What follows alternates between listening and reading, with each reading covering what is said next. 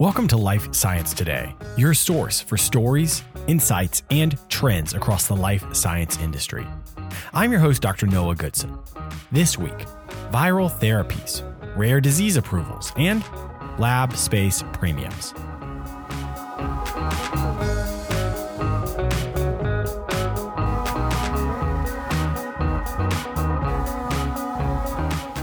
The views expressed on Life Science Today are those of the host and guests. They do not necessarily reflect the opinions of any organizations with which they are affiliated. There are few guarantees in drug development, but one sure thing is that Pfizer will acquire and build a lot in the next two years. Their dedication to leading in COVID 19 vaccines and therapies and their bets on the right horses have resulted in absolutely stunning corporate cash piles. This all means you've got to build more because stakeholders love when you say you've increased revenue 92% over last year. But the very next question is what's next? In one small corner of what's next, Pfizer has made the $525 million acquisition of ReViral. The details of costs plus milestones are not public. What we do know is that the privately held company ReViral has been steadily developing a fusion inhibitor to RSV that can be orally administered and is currently being tested in infants as well as adults. Pfizer notably earned FDA Fast Track designation for their potential vaccine against the same condition. So, whether this is a market dominance move or competition squashing isn't clear. Their approach to COVID suggests to me they currently like the vaccine plus therapy approach, with a hope that both prove effective in clinical trials. With RSV killing 160,000 people annually and zero targeted therapies, there's certainly opportunity for improved effective care. Novartis has earned FDA approval to treat patients experiencing PROS with Vijoice. That statement might sound like every other approval we talk about on the show, but the more we dig in, the more interesting it becomes. The first part isn't actually that interesting, and it's that PROS stands for PIK3CA related overgrowth spectrum. What is interesting about that is that PROS is actually a cluster of multiple rare diseases, all related to this one gene. We've talked about this before on the show, but rare diseases are defined by prevalence in the population, and some are quite rare indeed. While they may have unique subdiagnoses, there are instances where clinically rare diseases are clustered together for the ease of things like treatment, care, and medical billing. Changes in a single gene can have wildly different diseases because, well, genes are complicated. PROS itself represents a spectrum of disorders, but is clinically characterized by several factors, including overgrown blood vessels and other abnormal body growths. And all of this brings us to the second reason this study is interesting. Studying a condition like PROS is hard. It's a complex spectrum of multiple rare diseases, and identifying a subpopulation of a subpopulation and then generating clinically meaningful data is incredibly technically challenging and not even consistent since the spectrum of conditions are not consistent.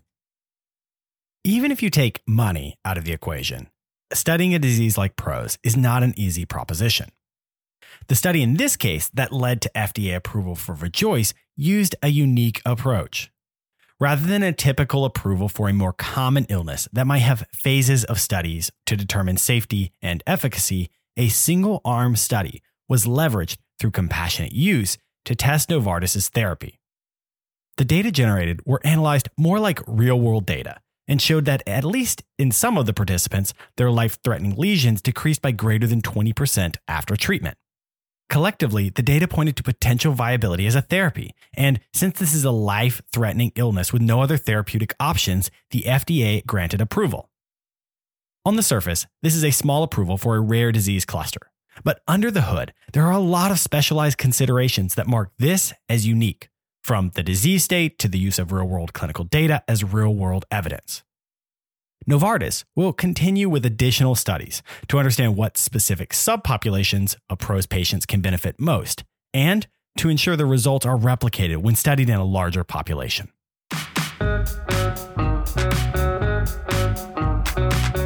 Charles River Laboratories continued their pattern of growth through acquisition last week, bringing Explora Biolabs into the fold. This should be a minor purchase, right? a couple of turnkey vivarium facilities in Boston and Southern California with around 100 staff. But it's not a small buy. It's a $295 million deal that ropes Explora into Charles River's larger developmental lab wing. This acquisition underpins one of the important market trends. Rather than biotechs and other companies building their own space for expensive projects, numerous pieces of the overall developmental pipeline are being outsourced. From development to preclinical contract research support, all the way through heavy late stage biomanufacturing. The challenge is that each of these steps often requires expensive and extensive built infrastructure, plus highly talented and hard to come by individuals. It's usually theoretically more affordable to run these services in house. But when you tack on delays in construction to all the other demands on a biotech, it becomes far more fiscally viable to identify external partners. Sure, they'll cost more in immediate cash, but compare that to the burn rate of delays. Plus, when you go with an external partner who is certified, who can say they are fully accredited, now you've got a valid mechanism of risk mitigation. All this means big growth in the demand for these services, and Charles River knows it well, seeing a 21% increase in revenue from their similar services last year. It should be noted that Explora only saw $38 million in revenue last year, and a 7.8x revenue for a total price of 295 million is a premium. Charles seems to be betting on larger market dominance as a mechanism of growth. It will be interesting to see if brand recognition and facility control continues to be a profit center going forward.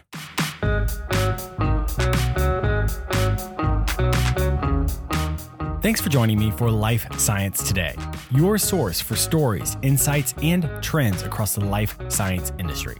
Learn more at lifesciencetodaypodcast.com. If you like what you hear, please tell a friend. Once again, I'm Dr. Noah Goodson. I'll see you next week.